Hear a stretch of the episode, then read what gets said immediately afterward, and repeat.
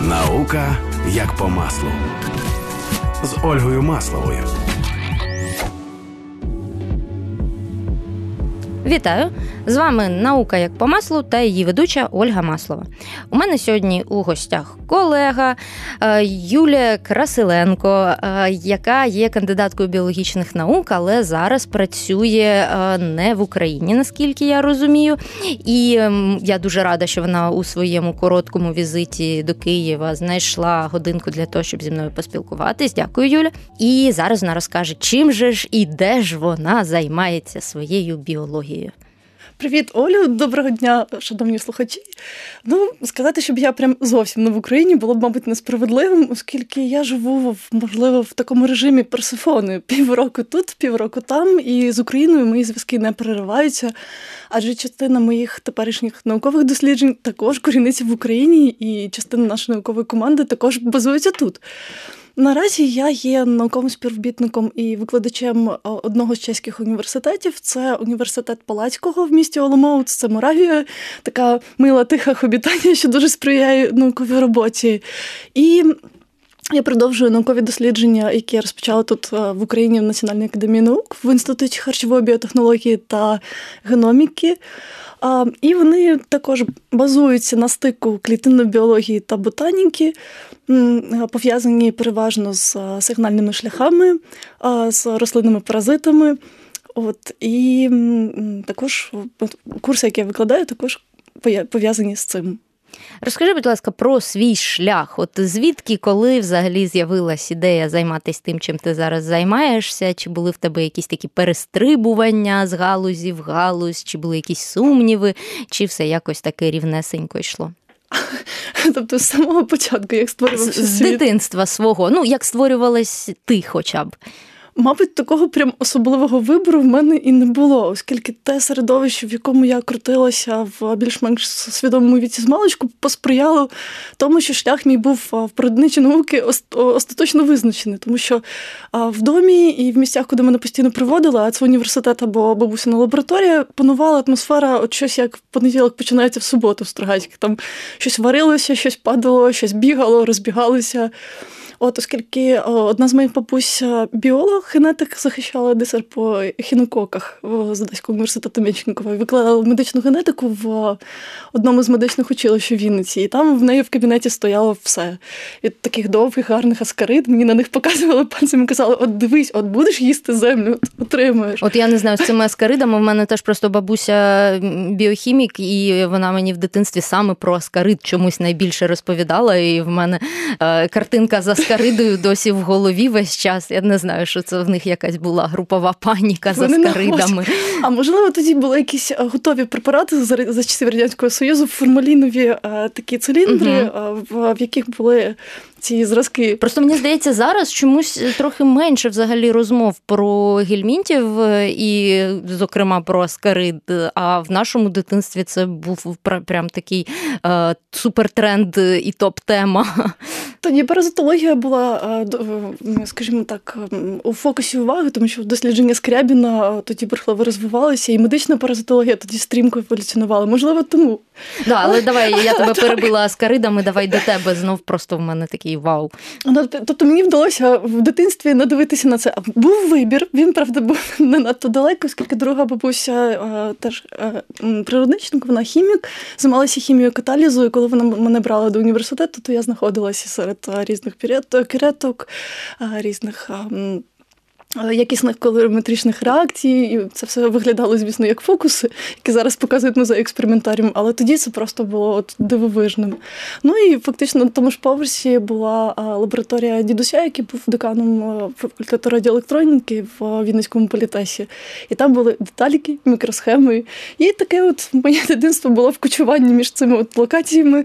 Вдома фактично воно мало чим відрізнялося, оскільки там зберігалися і мінералогічні колекції, і часто зразки кістки і сушене сіно, ці гербарії недорозібрані. Тому я собі намислила, що я буду або лікарем, як мама, або біологом, як бабуся. І це в тебе дитинство було не в Києві для слухачів, просто підкреслимо. І де де це було все? В Вінниці. Вінниця, так. Угу, угу.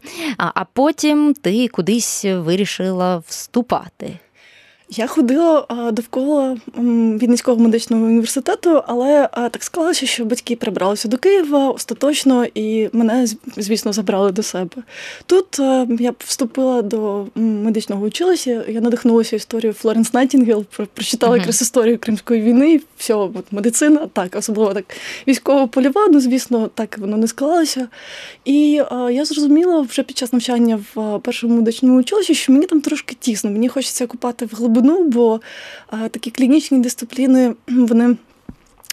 Сприяють розвитку більше навичок та такого клінічного мислення. А мене цікавив патогенез, етіологія. Тобто мені більше хотілося розкопувати механізми ці саме детективні історії, і тому я зрозуміла, що я хочу спробувати вступати на біологію, і це була Могилянка, оскільки не тому, що я на той момент знала дуже багато про систему навчання там в наукма, а тому, що я потрапила на день відкритих дверей. Побачила презентацію їхнього театру Людус, де вони виконували під музику Морісона поезію Шекспіра. І зрозуміла, так, тут я буду навчатися, це мені підходить. І так далі я її закінчила, магістерку також за спеціальністю біохімія, але вже на той час почала кристалізуватися інтереси, і вони збігалися з темою магістерської роботи, яка потім переросла в дисертацію. От, І, і з науки я вже відтоді не йшла, бо мені досі дуже цікаво. Я вважаю, що це от якраз той випадок, коли ходиш на роботу, тому що ти її любиш. Мені дуже завжди е, приємно чути, що практично всі гості, які в цій студії є, вони кажуть цю фразу з різними відтінками і в різних трошки формах, але сенс у тому, що дійсно всі люблять, люблять не завжди там якийсь антураж, не завжди якісь е, додаткові моменти, які пов'язані з роботою, але суть своєї роботи люблять явно усі. Це прекрасно. А як тебе від е, такого зацікавлення саме людського? Людською біологією, якщо можна так висловитись, бо медицина це все-таки більше про людину, занесло більше у рослини, у цю історію, тому що я знаю, що в тебе там зараз трошки не, не, не тільки людські пріоритети. Для цього, мабуть, було досить багато факторів. Перше, мабуть, те, що в мене не піднялася рука вбити морську свинку для виконання курсової роботи, хоча тема мені дуже була була цікава, але так склалося, що в мене вдома на той момент жила морська свинка, і тому це було неможливим. І а, я зрозуміла, що тваринний організм це лише модель, що на рослинних організмах інвітро, тобто в культурі можна вивчати схожі процеси з однаковою глибиною, вони просто інші метаболічні ланки досліджують. І я от, звернулася до інституту клітинної біології та генетичної інженерії. Мені дуже подобалася сама, сама тема, що якісь знання з природи приносяться і трансформуються в лабораторії. І дозволяє досліджувати щось на глибокому рівні. І надалі це розвинулося ну, з такої курсової роботи просто по культурі тканин, коли я досліджувала регенерацію, стійкість до антибіотиків, такі абсолютно скринінгові первинні легкі роботи. А далі мені вже захотілося заглибитися і досліджувати певні процеси, певні сигнальні молекули, і так це перетворилося на тему дисертації. А як тебе занесло в Чехію, і що там у тебе за курс такий, про який ти мені писала, що ти його сама створила, і це дійсно дійсно дуже круто виглядає?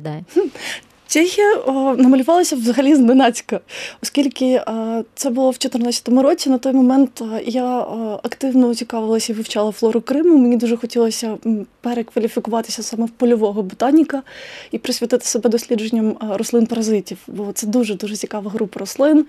Але а, через ResearchGate, просто така соцмережа для науковців, uh-huh. я отримала а, запрошення. Хоча зазвичай я на них не реагую, але тоді воно було приблизно такого контексту: що а, привіт, бачив твої публікації, нам потрібен мікроскопіст, а те ще й цитоскелетом займалися. І приїжджай. Я так. Ну, якраз е, тоді е, був досить печальний е, досвід з спілкування з одним з журналістів Nature. Там була журналістка Алісон Ебот, яка написала таку скандальну статтю на той момент, у 2014 році Ukraine Science in Turmoil. Тобто, все погано. Російські вчені хочуть інтегрувати всі кримські Наукові заклади і кримські дослідники також не проти. І я тоді допомагала їй збирати на добровільних основах матеріал об'єктивний з боку українського і з боку кримських моїх колег, з якими ми на той момент спілкувалися, і представила фактично два полярні табори, і сподівалася, що вона представить об'єктивну думку. Але на виході вийшло так, що вона виконала лише е, виконала про українських дослідників різних рангів і наших науковців, залишила лише про російські погляди. Жесть. І Це на мене так вплинуло. Я досить довго взагалі не могла підходити до монітора, якщо вже представники журналу Nature на таке були здатні, і ми писали потім з директором інституту ботаніки листа до редакції. Попросили акуратненько замінити картинку Кримської обсерваторії в науковому на, на картинку в Кацевелі, тому що вони переплутали навіть зовнішні якісь боляче, просто так. боляче. Я була просто в розпачі, і тому на таке запрошення я відреагувала, а чому б і ні? І ми написали заявку. Я, звісно, на пропозицію одразу поїхати на поздок не погодилася, тому що це три роки, і це невідома країна, яка для мене не була набором якихось приємних мені архетипів, як, наприклад, та ж Ірландія або ж теж Середземномор'я. Я про неї на той момент мало що знала, окрім історії. От, Але коли я потрапила до лабораторії, вже будучи студентом вишеградської стипендії, в мене почали розбігатися очі. Там був такий набір мікроскопів, оскільки останніми роками я цікавилася саме мікроскопією, флюоресцентними маркерами, і от частину дисертації виконувала на конфокальному мікроскопі. А там це можна було бачити з набагато вищою роздільною здатністю, здатністю моніторити in vivo і in vitro багато процесів тривалий час.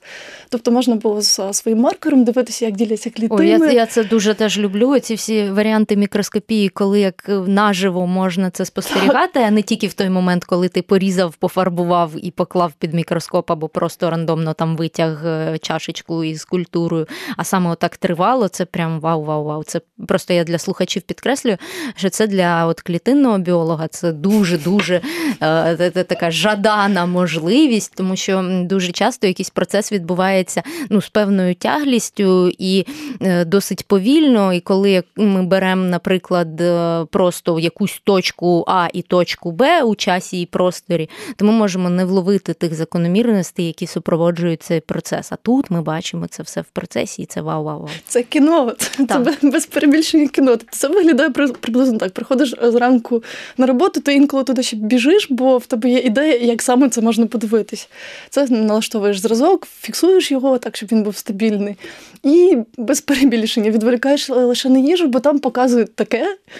Е, в різних ракурсах ти ще граєшся з підсвіткою. Це фактично як ти, ти як режисер, ти вмикаєш різні лазери і таким чином е, робиш так, що твій зразок світиться всіма кольорами, і ти бачиш ту одну органелу підсвічену там. А зараз в фокусі ядро. А через декілька хвилин ми познайомимося з цитоскелетом. А ось він там скорочуються, розбираються прямо на очах. І все, що я вчила в теорії, особливо мене вражали а, динамічні структури, ці всі мікротрубочки, mm-hmm. які з одного боку збираються, з іншого розбираються, цей тридмілінг. Бо коли да, тут, тут, тут теж маленький коментар для слухачів, тому що я це можу слухати вічно. Але а, от е, для тих, хто зараз ці слова вперше почув, ви, можливо, бачили в інтернеті була така популярна гівка, де повзе такий, ніби як чоловічок, але це насправді не чоловічок, це білочок книжок, і там написано: О, це він там несе якусь там молекулу щастя чи ще щось. Мене страшенно бісить, коли е, ось такі от речі пишуть. Е, з молекулою щастя там все надто складно, але от той механізм, про який зараз Юля розповідає, про це збирання, розбирання, про те, як він добудовується, оце якраз е, схоже на те, що показано у тій гівці. Ну, А повертаючись до відповіді на попередні питання, як так склалося, що я ще викладаю декілька курсів, я довго сумнівалася, чи варто там залишатися. Спочатку це було так, як кіт лапкою холодну воду попробував, трошечки побув, назад в Київ, знов трошечки побув, і кожен раз цей термін подовжувався, і наразі я є поздоком. І спочатку я асистувала, викладаючи різні курси лабораторні, і це було страшенно цікаво, тому що курс був присвячений культурі тканин, як, наприклад, створити культуру пилку. Або як побачити, як з бруньки може відтворитися ціла рослина, бо рослина має таку властивість, як тотіпотентність, кожна клітина є майбутнім організмом. І от там були різні підходи до цього, і все, що я знала в теорії, я тоді змогла мало того, що сама опанувати на практиці, так ще і навчати студентів. А минулого року склалося так, що Мені запропонували скласти авторський курс системної біології. Чесно кажучи, я спочатку злякалася, оскільки це велика відповідальність, і це курси для магістрів, і ті курси системної біології, які я читала, це, наприклад, для Масачусетського технологічного університету, базувалися винятково на на математичних моделях. Вони були для Data Scientist, для біоінформатиків. Ну так, бо MIT просто все через математичні моделі весь час подає. В них же ж все так трошечки, трошечки заматематичне. І це це не в критику їм, просто як е, певна особливість. Бо я теж дивилась ті курси, і вони такі. А... Угу. Я також з ними ознайомилася. Я влітку перед е, навчальним роком якраз їх сама перейшла сама навчилася, продивилася і зрозуміла, що їх е, обов'язково потрібно адаптувати. Що студенти, магістри напряму біотехнологія та генетична інженерія навряд чи будуть зацікавлені в опануванні його настільки глибоко. Я вирішила піти за шляхом засопитування, просто спитала, які в них напрями спеціалізації, оскільки це там не тільки рослинні біологи, а й майбутні біологи, які будуть займатися, наприклад, молекулярною онкологією. Тобто їм не буде цікава от та зелена гілка біотехнології настільки, наскільки це цікаво рослинникам. Тому я зрозуміла, який приблизно склад групи, спитала, що б їм цікаво було дізнатися з біології, от саме on the frontiers, так на на передовій. І вони мені сказали, що а чи можемо ми додати, наприклад, е, якісь е, новинки з галузі екзобіології, з космічної біології, про ксенобіологію також був запит. Тому фактично курс був е, цікавий для мене. Він був, по-перше, Адаптований і математика була редукована до необхідного мінімуму. Звісно, вона була. Ми проходили теорію графів, взагалі працювали також теорію інформації, маленькі е, домашні завдання вони отримували. І кожного разу декілька студентів презентували щось з тих тем, які я їм запропонувала, і вони самі хотіли висвітлити. Тому це був такий інтерактив з навіть сльозами на очах. Там коли була дискусія про біологію Крейга Вентера і оцей проект Voyager, коли він секвенував геноми і таку ДНК з океану. І хтось був категорично проти, хтось був за. І це це було корисно і цікаво всім. І от Кожного року цей курс буде також видозмінюватися в залежності від складу групи, бо, наприклад, наступного там переважно рослинні біологи, і тому там буде більше про фенотипувальних роботів, як зараз вивчаються рослини, як можна вивчати їх за допомогою дронів, лайдерів та інших схожих таких от сучасних методів візуалізації. Супер. Англійською мовою, звісно, ти його робила і читаєш відповідно, так? Так, так. Лабораторки чеською, оскільки студенти відчувають поблажки, бо я її розумію, також можу розуміти словацьку, і там багато є студентів з Казахстану. Тому мова власне спілкування під час практичних занять може бути будь-яка, але от офіційних відповідей, контрольних, то це англійська. Угу, угу. Ну, це це зручно, універсально і прекрасно. А як е, як так сталося, що ти вже так недовго там, а вже чеську е, майже майже оволоділа? Вона ну, насправді немає меж в будь-якій мові. А звісно, на побутовому рівні я думаю, що кожен з нас з нас досить швидко інтегрувався, оскільки мова схожа, це мова слов'янської групи. Є, звісно, командні ем, слова, які мають те ж саме угу. вимову, але протилежне значення, наприклад, відоме слово окурка, це ж огірок але нас це має зовсім інше значення. От, Але мова вивчається інтуїтивно, оскільки це ж як е, шляхом звуконаслідування. Це відбулося природно, я не ставила таку мету, я не збиралася затриматися там надовго, але мені цікаво і ті можливості, і ті от очі, які горять напроти, ну, дуже мене тримають. Ну, це це найважливіше, напевно. що. А є якісь у вас зараз партнерські програми для українських вчених? Можливо, ти б могла когось е, зараз запросити, хто нас чує, раптом і думає, М, я теж туди хочу. Так, є е, Є такий чудовий фонд, Вишеградський фонд. Е, там є чимало стипендій для дослідників різних рівнів. Там є магістерська стипендія, постдок стипендія, пост research. Там просто зараз дуже е, розгалужена ця система, і фактично кожен міг би знайти для себе таку можливість. А ще білатеральні проекти, тобто е, Чехія, Україна або Польща, Україна, або всі країни Вишградської четвірки, які е, так так чи інакше долучаються до цих досліджень. Такі приклади є. І от в кампусі університету де я постійно можна зустріти когось з України. Фізиків досить багато, оптиків, є постійний обмін, є угоди між університетами. І ми наразі працюємо між Словаччиною, Чехією і Польщею з моїм колегою з Львів. Львівського ботанічного саду. У нас досить цікава співпраця, якраз присвячена омелам і паразитичним рослинам. І я дуже сподіваюся, що це незабаром буде більш офіційно. Ми зможемо оформити саме такий от білатеральний, як трилатеральний проєкт, я б сказала. Наука як по маслу з Ольгою Масловою. З Ольгою Масловою на громадському радіо. Я нагадую, що ви слухаєте науку як по маслу із Ольгою Масловою. Ми сьогодні говоримо з Юлією Красиленко про її нинішню роботу між Україною і Чехією. І от я згадала, що власне наше з тобою знайомство воно відбулося на такому конкурсі науковому, в якому я була з боку організаторів, а Юля була з боку учасників. І саме проект вашої групи він тоді отримав гран-прі, він тоді виграв. І як він далі йшов? По-перше, розкажи слухачам, що це був за проект, а по-друге, яка його подальша доля, і чи дійсно він якось так розвинувся далі? Ой, дуже дякую. Це такий приємний спогад. Це була перша спонтанна спроба участі у стартапі у конкурсі наукових стартапів. Це був Science Battle від Carlsberg Ukraine. І за короткий час наша команда підготувала таку презентацію і втілила ідею, яка досить довго була на поверхні, але мені не вдавалося її от саме виписати. А тут тут задача стояла, і ми одразу придумали концепцію, і цей проект називався, і він зараз розвивається Друїд дрон. Чому друїд? Тому що він пов'язаний з омилою і з деревами. Дрон, тому що ми використовуємо безпілотні літальні апарати для дослідження дерев, забору зразків для обробки дерев і. От е, перша робота за допомогою цього девайсу, який вже наразі існує у вигляді робочого прототипу, він запатентований в Україні як е, корисна модель. І ми його використовуємо е, для дослідницьких цілей. І зараз робимо спроби навчитися комплексно контролювати омолу. І це, звісно, дуже амбітна мета, і до неї не такий же ж короткий шлях, як здалося вперше. Але що ми встигли зробити? Ми розробили такий от маніпулятор для дрону який друкується на 3D-принтері. Під кожен дрон це може бути легкий дрон компанії DJI. В більшості з нас був так чи інакше досвід, хоча б бачити його чи потримати в руках, такий коробочний варіант.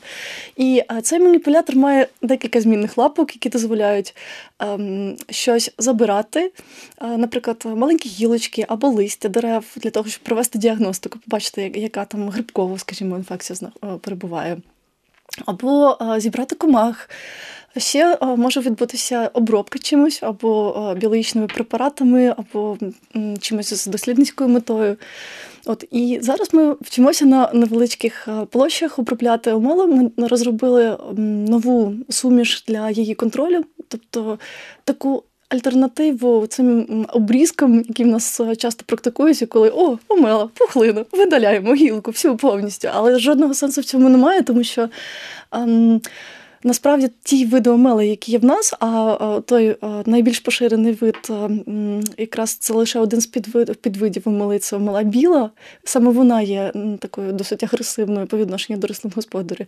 Її можна контролювати шляхом хімічної обробки. А той міф, що треба обрізати гілку аж на метр зверху, на метр знизу, а базується на поганому аналізі літератури, оскільки є такі види омел, але це переважно.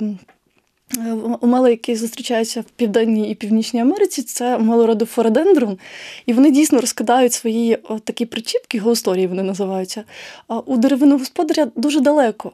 А наша умела, хоча вона така вся агресивна, всеядна, вона досить скромно формує ці геосторії, і вони не перебільшують за відстанню діаметру самої кульки умели. А найчастіше вони набагато менші, такі акуратні клинці, акуратні трикутники. Тому якщо просто позбавитися від зовнішнього зовнішньої частини, дерево може довго жити. І ем, до 6 років, а 6 років це час, коли вона починає плодоношення. Оці от білі липкі ягоди, які вкриті такою речовиною, яка називається вістин, пташиний клей. Тоді вона легко розноситься. От до 6 років вона не настільки шкідлива, як після, тому що тоді вона активно ем, птахами векторизується на інші види рослин.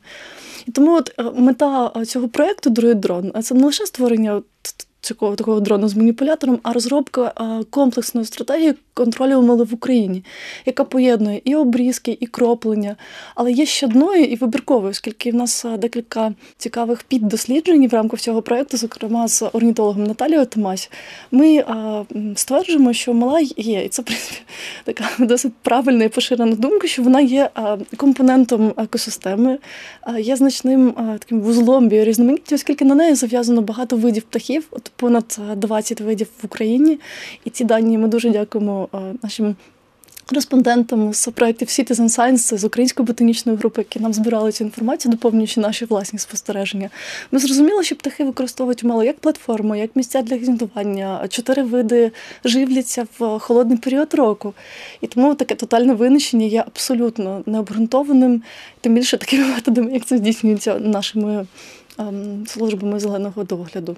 До речі, також слухачам нагадую, що Наталя Атамась згадана була у нас у гостях. Теж і випуски з Наталією Атамась та Семеном Єселевським є у списку посилань е, у подкасті на сторінці подкастів. Тому заходьте, слухайте. Там було дуже цікаво про пташок, тому що найцікавіші історії про пташок може розповісти саме Наталя. Слухаю про твої враження про цей проект. Згадую, як от після його вже перемоги. Традиційно, коли щось перемагає, починається навколо усіляке різне. І на вас також трошки було там різного негативу і якихось коментарів, типу, а чому саме вони, та вони там недостойні і так далі. От яка в тебе на це реакція? Тобто я зараз абсолютно не прошу тебе обґрунтовувати, наскільки достойні чи недостойні, бо я то впевнена, що достойні.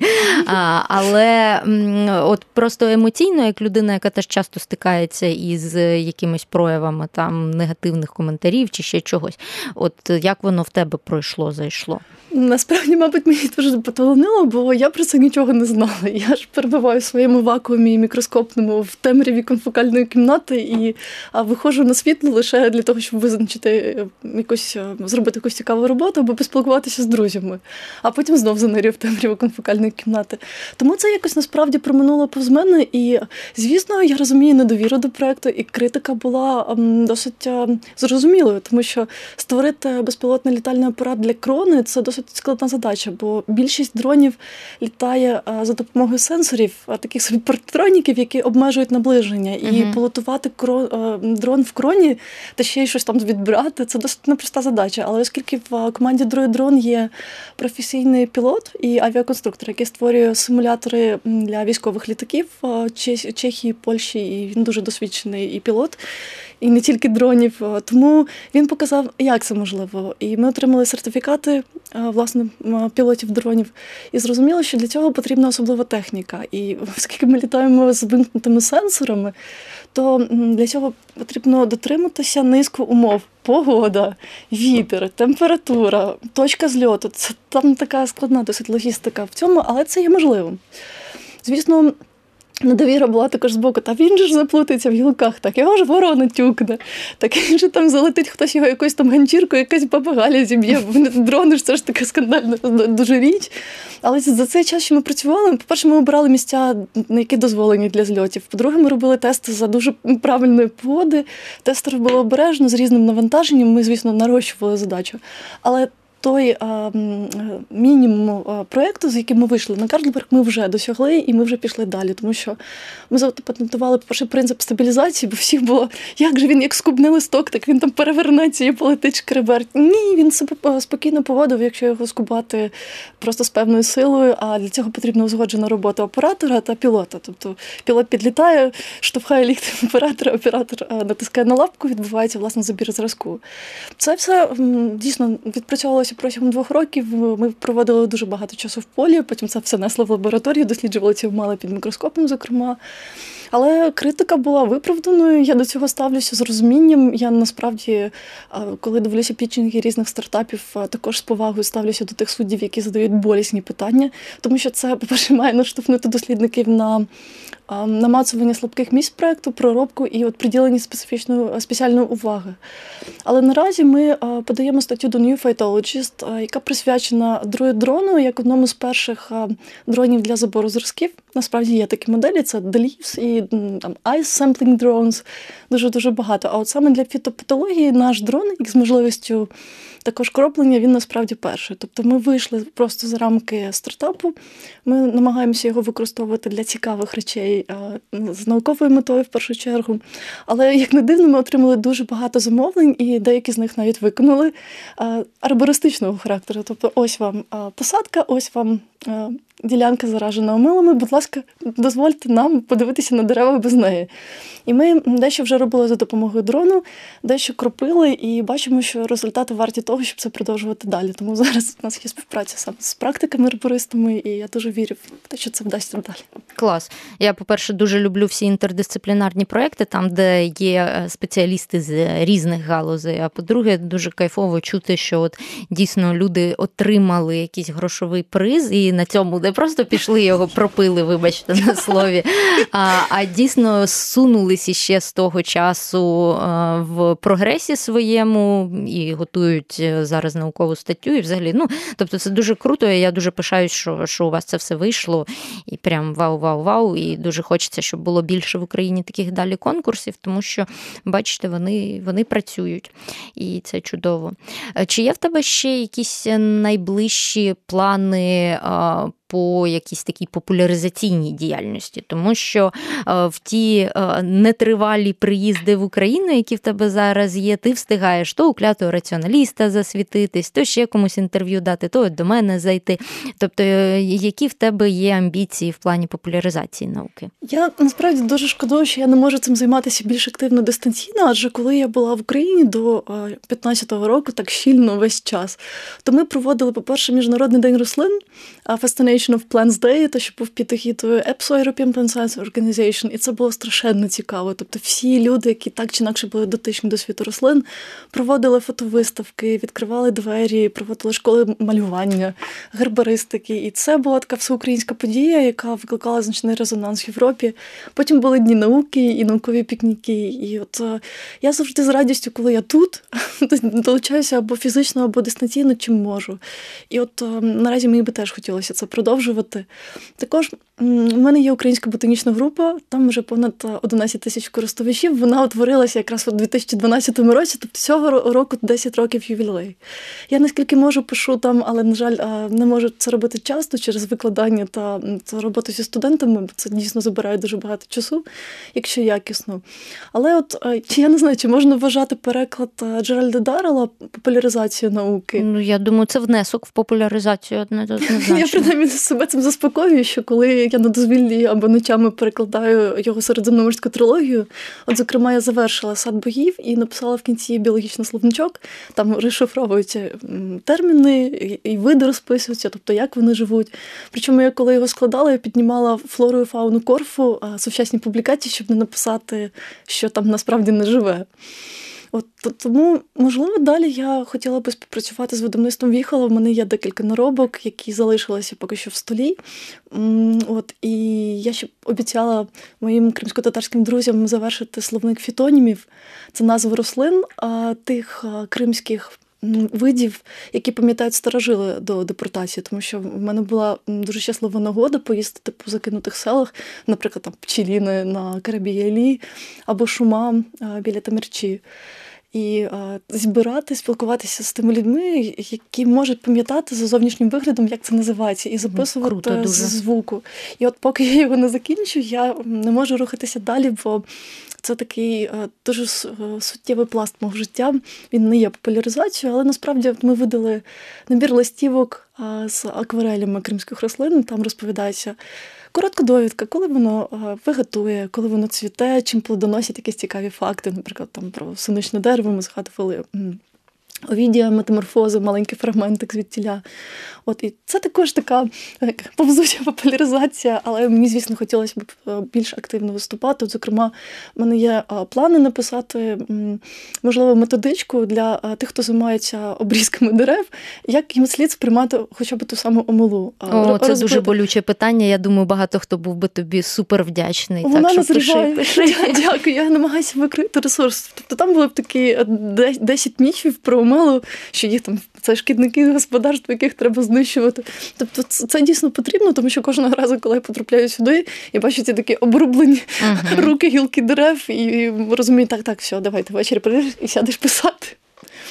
Ну, так, це це супер, особливо для Києва теж актуально, тому що я інколи ходжу і бачу ці дійсно обрубки дерев, як ти кажеш, і це просто дуже а, турбує е, стривожену психіку, тому що ти дивишся і ти розумієш, що це якийсь настільки депресивний додає акорд в і, і, і без цього не завжди веселий світ, що просто треба з цим щось робити. Бо ці голі такі патики, які сторчать, це просто якісь треш і кадри із фільму жахів.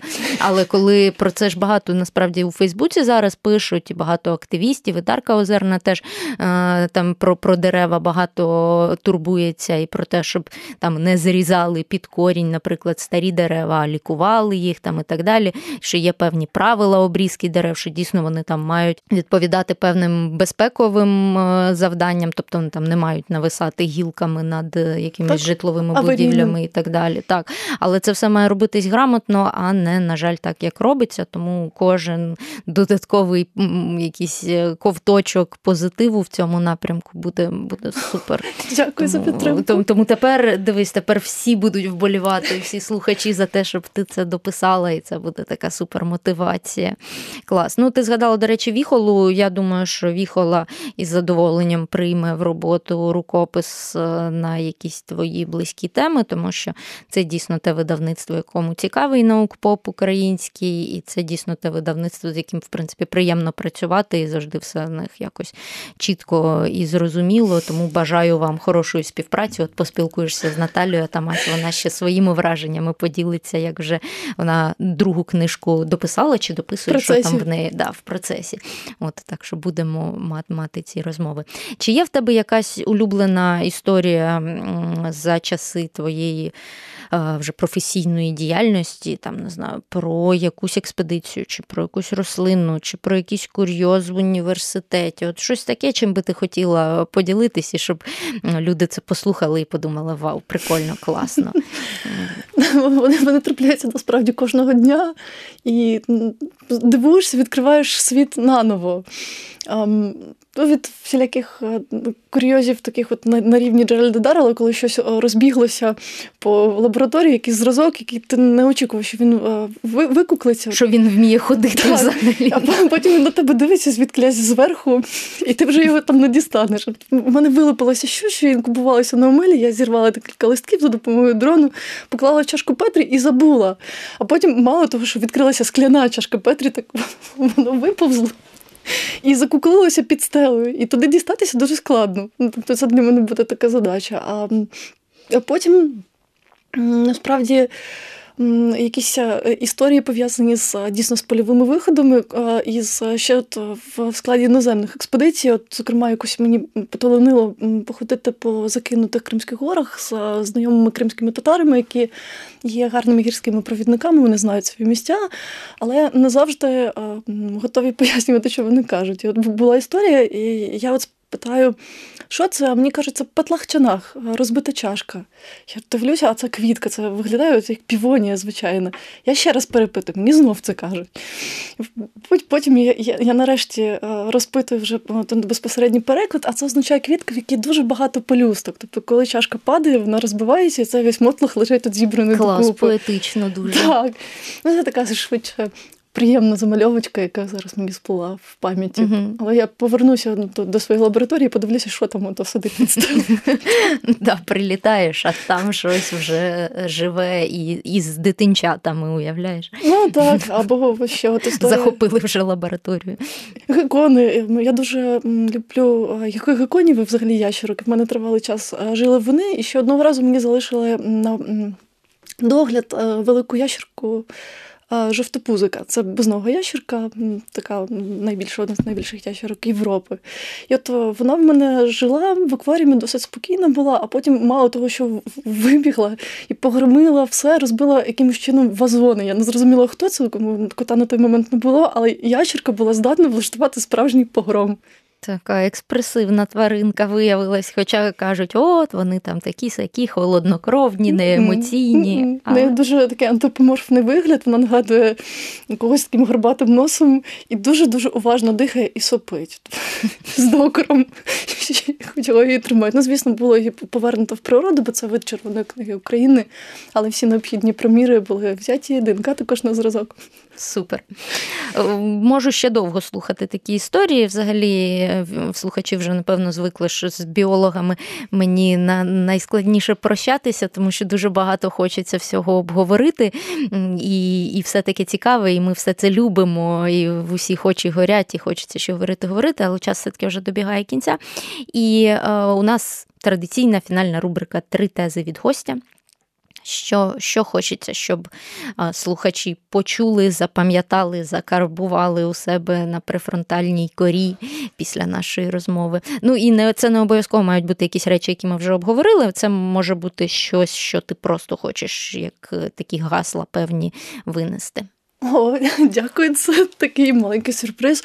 Але, мабуть, мені би хотілося наголосити на важливості критичного аналізу е, і особливо того, що стосується інформації. Зараз її дуже багато. Ми плаваємо в цьому первинному бульйоні, але нам потрібно ставитися до цього з, з повним розумінням, що інформація може бути неправдивою.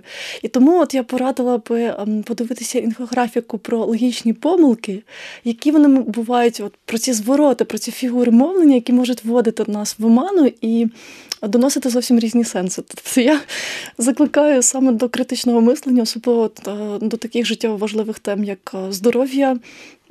От Інформаційна гігієна рулить, хай її буде більше.